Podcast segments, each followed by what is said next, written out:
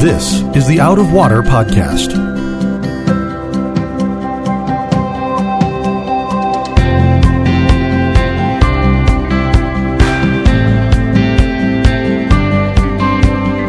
Out of Water is a production of Rio Vista Community Church in Fort Lauderdale, Florida.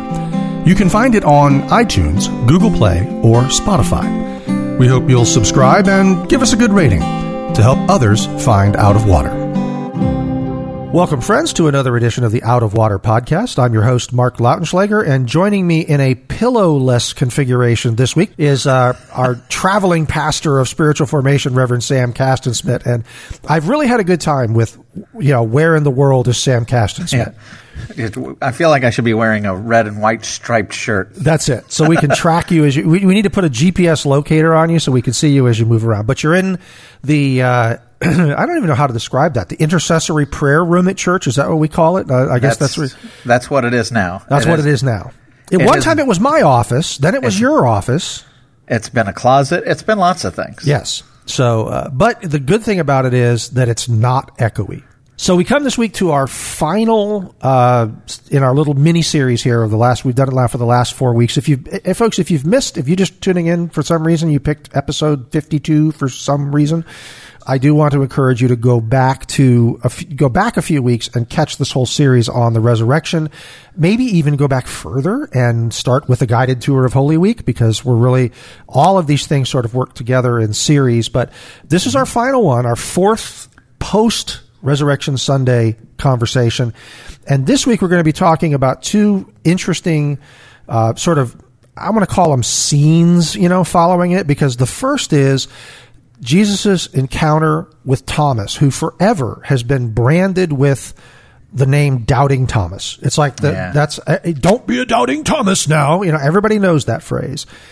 Well, well, the reality is like, and if you go back earlier in the Gospel of John, when you get to the, the Lazarus narrative, there's this, this time where, you know, Lazarus is sick. They're wanting Jesus. They're requesting that Jesus come. Mary and Martha want Jesus to come and to, to heal Lazarus before he dies.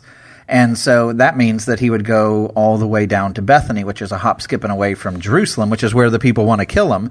And what do you find in, in John 11? You find all of the other apostles that are going, uh, ba, ba, ba, ba, ba, ba, ba. don't, you know, don't go down there. They want to stone you. I don't want to go with you.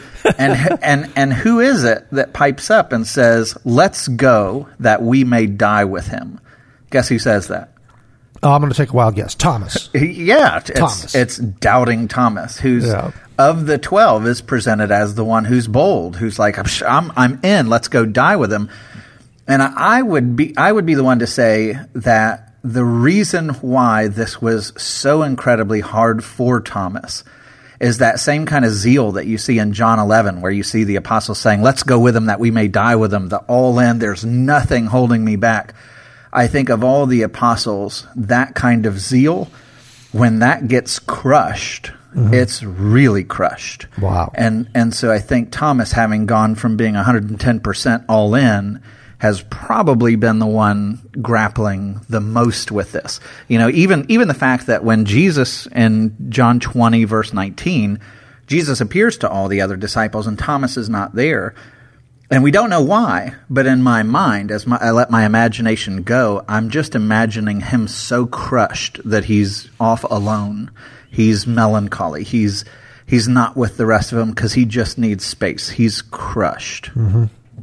I think that's probably accurate. You know, I mean, I think any of us, it, they talk about the people that love the most passionately, feel the deepest loss, that kind of thing.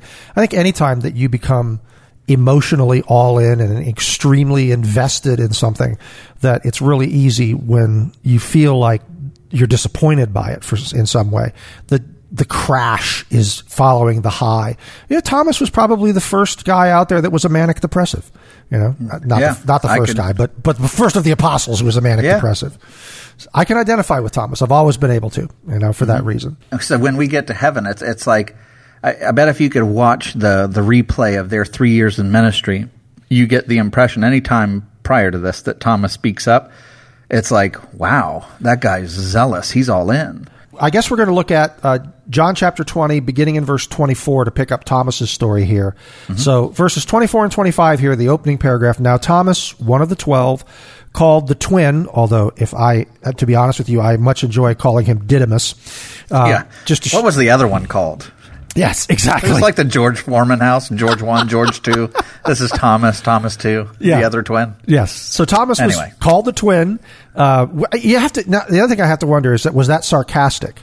We called him the twin because he and his brother were born months apart and, or d- years apart and didn't look anything like each other. so called the twin was not with them when Jesus came. That's what you were referring to earlier. So the others discip- the other disciples told him, "We have seen the Lord." But he said to them, Unless I see in his hands the mark of the nails, and place my finger into the mark of the nails, and place my hand into his side, I will never believe. Now, I have questions here. Number one, as I as I'm reading through this, I'm like, so why did he need to like this whole thing is like unless I see the mark and then put my finger. Did he think Jesus was going to have a temporary tattoo of a mark or something like that? It's like I want to feel that it's an actual hole in his hand. You know. I think it's to make sure that it's not a ghost, you know, because it's the idea of somebody dying and then coming back as a spirit or whatever, you know, like their soul. It's not necessarily a resurrection. It doesn't mean that death has been defeated. So he wants to make sure, like, did this person, did Jesus die and has been raised physically. I want to touch. I want to feel that he's a physical body and not just some kind of a ghost or phantasm. Is the way I take that. Now that's a good point because you know one of the things of the of the Christian resurrection is that people who are quote unquote spiritual, I, mm-hmm. you know, not say Christian, but just they feel they feel this connection to the spiritual realm. Yeah. they'll tell you that life goes on past the grave, but what they'll tell you, they'll talk about in a higher form of consciousness or a different sort of a different state of existence or something like that. And there's a populist sentiment, I think, that life can continue, but just not as we know it.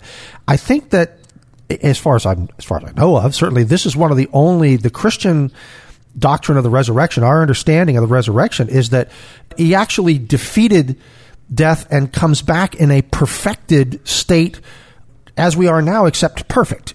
You know, Yeah. it knocks, it gets rid of all of the things that are wrong about our frail and damaged human condition, but it restores it to its pinnacle. It's like it, it's the peak of humanity as God originally designed it. Is the post-resurrection body.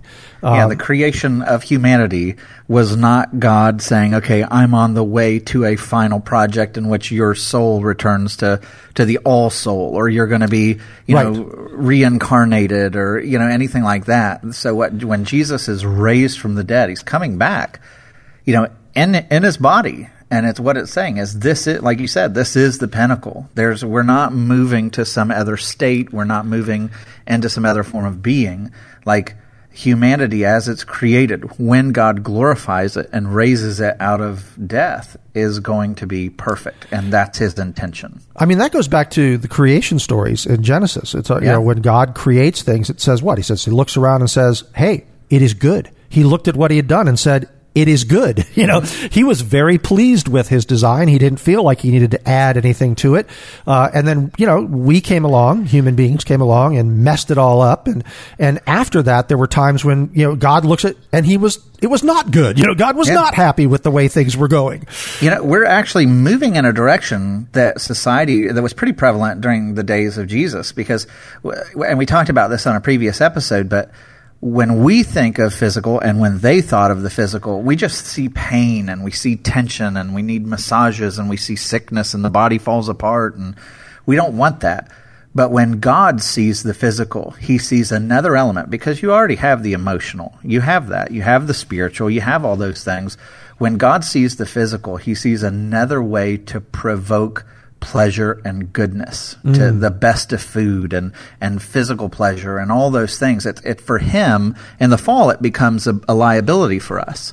But in the resurrection and in the glorification, it becomes another way by which we enjoy the universe that God has made. It's a beautiful thing. You know, I believe God records those images for us in Genesis to let us know, look, this is how this is what I want for you. I want you to live in this state of stress-free and peaceful existence. And what you've done to yourselves on your own, I have to fix that for you at some point. Yeah, and I mean that I think when I look back to the garden, the thing that I wish I could have the most, you know, in addition to all the, the physical things that are beautiful and peace and, you know, beauty and all that other stuff that you love, like there was a self forgetfulness or a self unawareness that they had. You know, when Adam and Eve took and ate from the apple, it says then they realized they were naked. Why? Because for the first time they realized that they were deficient. Their eyes went from being Godward focused to inward focus. Mm. It became all about me. Yeah. And ever since we've become self obsessed, which is basically the definition of sin, being self obsessed. That's that generates our fear, it generates our anger, it generates tension and frustration and hatred and all these things because we can't get outside of ourselves. And when we're glorified and all that sin goes away, guess what goes with it? All the, the anger, all the frustration, all the tension, all the, the anxiety and fear and all that other stuff goes along with it. And like it says in the beginning, you know, they were naked and unashamed. They're on full display and they're not thinking about themselves, right? They're not ashamed. They're not they're not thinking of how deficient they are next to the Lord. They're just absolutely delighting in the fact that they're with the Lord. And I'm ready for the day when I'm not absolutely obsessed with myself. And even if I was, God will have made me glorified to where he looks at me and says, "You're perfect." So what you're That's, saying is that your resurrection body is going to have a six pack. Is that what you're saying? Uh, God's, God, God's going to have some serious work if we're going to have six packs, Mark. it is, you know. Again, this is the, these are the, this is the way my brain works. I do find myself wondering. okay, if if the if the we if our body the, exercise. Okay, if our body in the resurrection, if our bodies in the resurrection are going to be the perfection of the of the design, you know, God's going to take away disease and take away, you know, degeneration and, and take away all these things that are going to be uh, that are bad for us now. Are we in fact going to be these incredible specimens of humanity? And I, mm-hmm. I do, I find myself I think about things like that. I don't know. It's a, but but this but then again, I'm also one of these weird guys that every small detail fascinates me, and that's why it takes me an hour and a half to get through any Bible story because I want to ask questions about all these things. that's good stuff to think about. It is the theoretical Bible with Mark Lautenschlager. so you have systematic theology, and then with me, you have theoretical theology. so he wants to place his finger into the mark of the nails and place his hand into his side because he wants to know that Jesus has raised from the dead bodily. Mm-hmm. Because he wants to know that, that it's not just life's been extended, but that death and the grave have been defeated. But then I find it interesting that what he says is because you, have heard it said, you know, unless I do this, I won't believe it. And that seems kind of like, I won't believe that. I can't believe that. But they, at least the way the ESV translates it here, I will never believe. Mm-hmm. It seems like it's, it seems like Thomas is really like, again, you have that, like you were saying, that emotional thing from him. Totally. Like, if I can't touch him, I will never believe, you know, that sort of thing. Uh, that it was an outburst is how I sort of picture that. Um, I, you know, I mean, at this point, it's his personality, imagine. isn't it? I think it's his personality. Totally. I think at this point, because he was so all in, you know, at this, it's kind of like a, you know, uh, fool me once. I think that's where he's at. Like I've given the last three years of my life to a guy that claimed that he was God and he died and I haven't seen him. It's been, you know, another week now after the resurrection.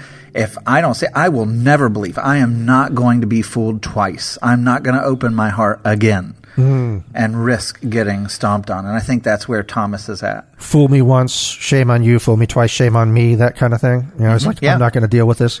And I also think there's a sense in which, like you said when you were talking about as we were getting started, you said, "Hey, back in verse 19, hey, Thomas wasn't there. We don't know why." Um, he had appeared, Jesus had appeared to the two disciples on the road to Emmaus. We talked about that last week. Uh, he had appeared to the other 11 and whoever was with him at the time. He'd appeared to the women but he hadn't appeared to Thomas. And I also imagine that that was part of Thomas's irritation. Thomas is like, "What am I, chopped liver? I was ready Yeah. to die with you, Jesus, and you you didn't appear to me. You're showing up for everybody else, but not me." And I and I just kind of wonder whether like okay, we've talked about all the time that Peter was the apostle that was put in there to make us feel okay about ourselves, and we'll see about that later. We have. I've always felt Yeah, like sure. I, I listen to the story of Peter and I'm like, okay, I can feel it's like, all right, fine. I'm not. Yes, Lord, I get it. You can love even me. If you can love Peter, you can love me. and Thomas, I think, is put in there for a reason. Also, that that there's a reason why Jesus didn't do it because he knew how passionate Thomas was, and he also knew how this encounter was going to go. And he wanted to, you know, everything that's recorded for us and the actions that the Lord took with the disciples, it was intended to teach us things, to, to teach them things, but also teach us things. And so we look at this and we see passionate Thomas, the guy that was ready to die with him, you know, having an outburst saying, Hey, if he doesn't let me touch him, I will never believe. Mm-hmm. And then it says, verse 26, eight days later. it's like, so you made the outburst, and Jesus said, All right, cool down here a little bit. His disciples were inside again, and Thomas was with them. Significant. Although the doors were locked, Jesus came and stood among them and said, Peace be with you. That has to have been quite a moment. Yeah, and and so just a, a quick parenthetical uh, note about this passage. Eight days later, so the first appearance that Jesus had was on a Sunday, and this is also on a Sunday, uh, even though it's eight days later. Because in your mind, you're going, now wait a minute, eight days later would be Monday, right? Right. Uh, but the way that in the Hebrew culture, the way that the rabbinical literature shows us is that they always include the day from which you start. So like when Jesus is crucified on a Friday and you're, you know, you're thinking three days later he's raised from the dead, that should be Monday, not Sunday. And, and the Hebrew way of accounting for days, they always included the start date. So Friday, day one, Saturday, day two, Sunday's the third day, mm-hmm. even though it's really only two days from Friday to Sunday. And so in this account, it's eight days later, which if you start with the Sunday and count forward Sunday one, Monday two, you get the idea. This lands on a Sunday again. And we talked in our last podcast, Jesus, for some reason, comes to, to, to be with his disciples in a special way on Sundays. And I, I've always been of the opinion he's teaching them something. You know, he will come and dwell with them and be in their presence on the Lord's Day. Um, and so he shows up on the Lord's Day on, on Sunday and he says to Thomas, now what I love about this is he says to Thomas, put your finger here. See my hands? Put out your hand and place it in my side. Do not disbelieve, but believe. And there's a couple of things that, that I love about this is Jesus wasn't there when Thomas said that. right. You know? So so if Thomas is going, he's not with me. Like he's appeared to all of you, but he's left me out. He's not with me. He doesn't hear me. He doesn't care about me. But in fact, here's Jesus coming saying, I heard every word, Thomas. I was I was with you. Even though you didn't see me, Even though you. you didn't see me. This goes And- back to what we talked about last week. Remember the, the mm-hmm. disciples on the road to Emmaus? I asked you why did Jesus restrain their eyes, and you said so that they would so that they wouldn't recognize him because he was trying to teach them something. Even when they mm-hmm. couldn't see him, he was still with them, and he's telling us that also. And I think that's the same thing here. Yeah, totally. And so Thomas is going to be comforted by that. And I think you see that in Thomas's response because he softens immediately. You know, Jesus comes and challenges him and says, you know, put your finger here. Here. Here's here's the holes in my hands. Here's my side. Feel it. Go for it. Don't disbelieve, but believe. And what does Thomas do? You know, one of the interesting things is when you get to the very next verse in 28, it doesn't say, and Thomas reached out and pressed into the wound and was satisfied with the evidence. Thomas just immediately answered him, "My Lord and my God." Hmm. You know, and and he uses words there that are reserved for the Lord, God, not and and he's declaring, Jesus, you really are God. Right. And that like you knew what I was thinking. You knew what I said. I don't need to touch, I don't need to examine. I know you're with me. And he just flat out confesses faith at that moment without needing to examine, which is kind of interesting. You're, I think you're right. Honestly, uh, Jesus telling Thomas what he had said in a room where Jesus wasn't at the time was all it took to convince Thomas of the fact that this was the Lord, this was the risen Lord. you know, and it wasn't enough. I mean, you can imagine Jesus who you know Thomas feels utterly disappointed by, who's he's crushed, he's angry, and he's like, I will never follow him again unless I can touch. That that's not enough for the Lord to say, well then I'm done with you, Thomas. Right. You know, your faith has failed you. I'll never come to you again. Like it's comforting to me to know that when, when we hit those moments of doubt where we, you know, our everything in us wants to raise a fist to heaven and say, you know, why or I'll never, you know, what does Jesus do? He comes back, his first words are peace, you know, peace be with you. And then it's like, hey, I'm here for you. I'm not turning away from you. I haven't abandoned you. I've been with you this whole time. Here, I'm yours. Um, and that's that's the way he that's the way he acts mm-hmm. with us. You know, he's so incredibly long suffering and patient with us, even when we refuse to believe or to obey. And he shows us things like this so that we can understand that that to doubt is something that he's not afraid of us doubting him. He's, you know, he knows that he will prove himself to us ultimately. Mm-hmm. Um, and the, verse 29 kind of wraps this whole thing up. Jesus said to him, Have you believed because you have seen me? Blessed are those who have not seen and yet have believed. I'm imagining now the people that have that don't have problems with doubt. And it's like Jesus is saying now how much you know how blessed they are that have never struggled with this doubt. Mm-hmm. You know that people are like, "Well, great, you know, you doubt and Jesus proves himself to you, but what do I get?" I'm like, "You get the blessing of never having to struggle with doubt." Those of you that have that say, "I've never doubted." That's a blessing. It's a blessing to never have faced down your doubts. If you can say to me, I've never doubted the Lord, I say to you, that's really its own reward. That's its own blessing. That's a blessing from God that you've never had those moments of doubt. Because I have, and they ain't fun. Yeah, I, I totally agree with that. Uh, you know, there there have been seasons where you know faith feels dry, and you know I can't. It just it feels put on or whatever. And and when you know when something comes along that floods me uh, with encouragement or faith, it's a wonderful thing. But I'll tell you, walking through those seasons where it's like, you know, what am I doing with my life? Like, is this even, does this even matter? Does is this real? Am I wasting away here? You know, which I, which by the way, you know, pastors are not immune from from all that kind of stuff, and you have to speak rationally back to yourself and think of all the ways that God has been there for you in the past. You have to remember all the ways that He's proven Himself faithful. You have to remember all the ways that He's come to you and loved you and, and shown Himself faithful through seasons and you're constantly remembering. You know, in the God of the Old Testament, we've talked about this before as well.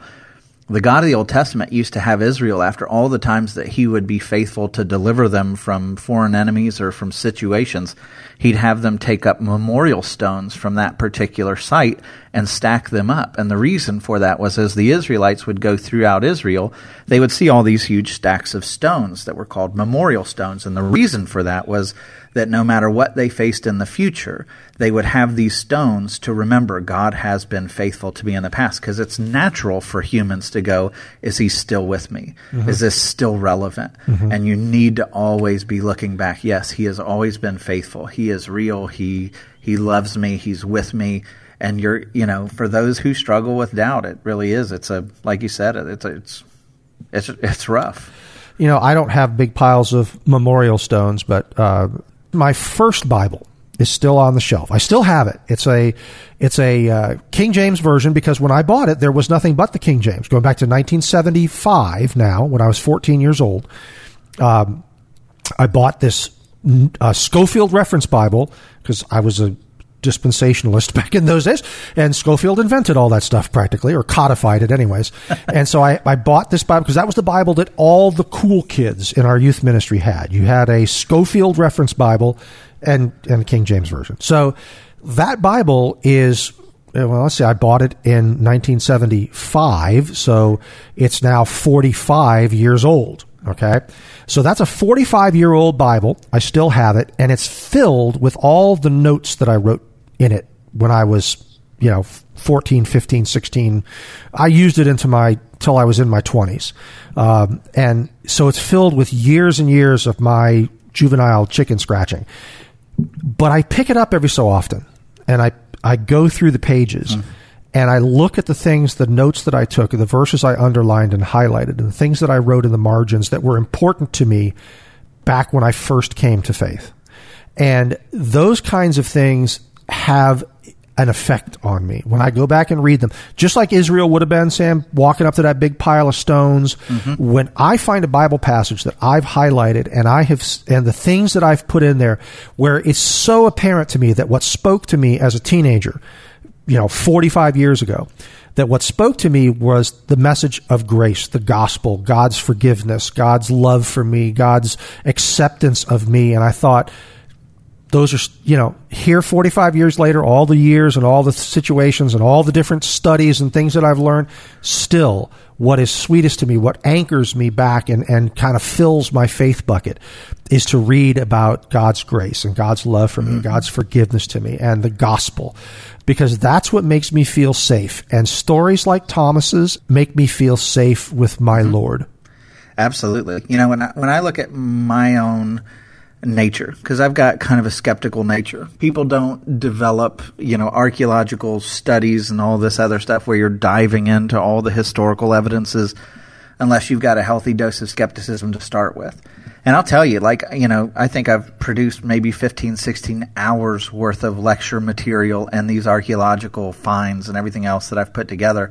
And all that stuff encourages my faith, you know, but it's, it doesn't satisfy what I'm looking for. And I think when Thomas is saying, you know, unless I touch, you know, there's something in us that, that wants to know that it's factually real. And, you know, even when you grab hold of it, like in the archaeology stuff, that stuff's fascinating to me. I love it. It, it really is encouraging to my faith, but it doesn't hold a candle to the moments when I realize that Jesus is standing next to me, speaking to me um, in a relational, personal way. And that's what happens with Thomas here. It's like, you know, I, can, I need the evidence. I need to prove beyond a shadow of a doubt. And then Jesus comes and just stands with him and speaks to him, and that's enough. Mm. Um, and and he's melted. You know, my Lord, my God. Those are the moments. It's it's not intellectual pursuits are great. I love them. You know, as a skeptic, I tend toward them. Um, and when I say skeptic, I've, I've overcome the skeptical objections, but my nature is to want to know, like, is this true? Um, but when Jesus speaks to me, when I when I sense His presence, when I feel the power of the Spirit moving in me, and just His His love and all the the fruit of the Spirit, like that is what melts me. That's mm. what's powerful. Yeah, you know, and I think that just to, speaking to that idea of skepticism, I actually learned that there's a tremendous blessing to, to people who have been able to find God in the everyday, where mm-hmm. I struggle sometimes to see God in the everyday. You know, it's like unless I clear my mind and have that time of prayer and devotion and really, you know, think those spiritual thoughts, I don't see God in in how my newspaper landed on the driveway. But somebody that does, I'm like, is that less? Is is that not real? You did the series on miracles, mm-hmm. we had this conversation. You said to me, "Do you believe in these kinds of miracles?" And I said, "I struggle to. I have a hard time believing in some of the miraculous things that people say." Immediately, my mind starts coming up with 15 logical, reasonable explanations for what happened that didn't involve God giving them a miracle. But it had to come down to, in the end, I said, I, here's what, the piece I made with this is to ask, did it feel like a miracle to you? If you were living this, if you lived through this and it felt like a miracle to you, that's enough for me. I'll let it go with that. It felt like a miracle to you, so it's a miracle. Yeah. You know, and the longer I've been in my faith, I'd say that my skepticism has has really gone away. Like I've I've examined enough de- evidence to where I feel really comfortable in my faith. I don't question the truthfulness of Scripture anymore. But where now I suffer the skepticism is I, I never I don't question God's faithfulness. I question my own. Like mm. why am I why am I not seeing more of an impact on my life? Why am I still having the same struggles? Why am hmm. I still and you know, I think it's it's morphed into that which, you know, which is the same path as the apostles. You know, you you get past this the skepticism of whether or not God is real and faithful, and then it becomes, well, no, he's definitely real and faithful. Why am I not? Um, You find yourself you find yourself down on your knees again for the same sin over and over, Yeah. and you're like, Yeah. why God? Why can't I do this? Why can't I, I get past this?" Yeah, You know, in the same in the same way that it's really tender that the Lord comes to Thomas and, and says, Hey, like come here. Like I, I want you to believe. I'm not walking away from you. You know, at the same time, I'm sure Thomas in that moment when he replies, My Lord, my God, is not only just excited to see Jesus, but I'm sure he feels like a turd, you know, for everything he said, because the Lord basically challenged him verbatim on what he was, you know, spouting off to the disciples. Hmm. it's wonderful how this particular story, this little vignette, is able to speak on so many different levels. To have Yeah. to have to to offer comfort to those who doubt, to show those who don't see the Lord that that He's with them even when they can't see them, that He's always paying attention to what's the, what we're thinking and saying and doing, that He's aware, He's perfectly aware of us at all times, and then. To, to say to those people that don't struggle with doubt and skepticism, to say, hey, that's a blessing to you. It's like this, this is a great story because it teaches on a bunch of different levels. Yeah. So then in verse 30, um, John records sort of this is this isn't really the the end of the book. I mean, we're going to go we're going to look at chapter 21 and and Peter coming up, but I think that it's interesting that that he says in verse 30 John says, "Now Jesus did many other signs in the presence of the disciples, which are not written in this book, but these are written so that you may believe that Jesus is the Christ, the Son of God, and that by believing you may have life in his name." Hmm. You know, the first time that I read this that particular statement in the Gospel of John, I didn't really understand what he was getting at. I was like, but excuse me, if it if it's so obvious, why you know why not give us all of these things? I want all the you know I want to know all the things that Jesus did, and yet I think that as I've kind of gotten older and you're further along in the faith, I begin to understand this idea that what he says in verse 31 that by that the things that are written are given to us so that we can believe that Jesus is the Christ, the mm-hmm. Son of God. That ultimately, what is given to us in the Scriptures, which it may not be a complete record of everything that happened on a given day, but it are the things that God knows are are necessary for us to believe. Yeah, I mean, it's kind of the purpose statement for the gospel. Like, I, I didn't give you this just for, you know, and, and it gives priority. This is not just moral teaching. You know, it's not saying, well, here's a great moral example for you. You know, it's, it's saying, like, this is what you need you to believe that Jesus is the Son of God, and that by believing you may have life. Mm-hmm. And this is not a throwaway. The last three words there are not throwaway; they're essential. That you may have life in His name. And what that means is your life is not in your name. When when you turn in, you know, the exam, the final report, you're clothed in his name, what he's accomplished and his righteousness and what he has done. Your life comes by placing your trust, believing in him, believing he's the son of God and that everything that he has accomplished in his name is now attributed to you. Hmm. That is what gives you life. Hmm. And so it's it's saying this is what he's done to make it possible for you to have everlasting life. And now the only thing that you need to do is believe. Mm-hmm. And by believing, everything that has been done in His name now becomes yours. Mm-hmm. His record becomes your record. His accomplishment now gives you an everlasting inheritance. And all you have to do is believe. And it's coming right after. I love this. This is coming right after the Thomas narrative, which, you know, here's this guy who's like, I cannot, I will not, dragging, kicking, screaming. I have to have absolute proof you know, who crumbles when he sees the beauty of, of a patient Lord God standing in front of him and pleading with him. And in that, in a, in a heartbeat, when he says, My Lord and my God, everything that Jesus had done, everything that was accomplished in his name, now belongs to Thomas. Hmm. And when you come to the end of your struggles, when you finally say, My Lord and my God, everything that has been done in his name is yours. when you begin to understand that, uh, that this idea that everything that Jesus has done, then becomes yours. That he that he gives us these things, these things that he's accomplished. We always want to find a way that we can be involved because we want to be the hero of our own stories. You know, we do. We, Yeah, we, no we- doubt. We all want to be that Marvel comic hero that shows up and saves the day, Mm-hmm. and so. earlier when I was saying that you know I, I don't struggle so much thinking whether or not God is faithful. I struggle with whether or not I'm faithful. Right, and you know, right. it's the same gospel that brings me back, that brought me in in the first place. So when I'm thinking, man, I, I'm messing up, I'm messing up. What happens? You know, the Lord extends His grace to me all over again. You know, it's it's not that you know it's on me, and He's going, well, you know, you better make sure that you're really a Christian. It's it's in those moments where I go, no, no, it's not about me. It's not about what I accomplish. It's entirely about what he's accomplished. And when I really grab hold of that, that is always what melts my heart mm. and gets me back to a place where I feel mm. freedom and desire to follow after him again. and it's never going to stop until he gathers us to himself.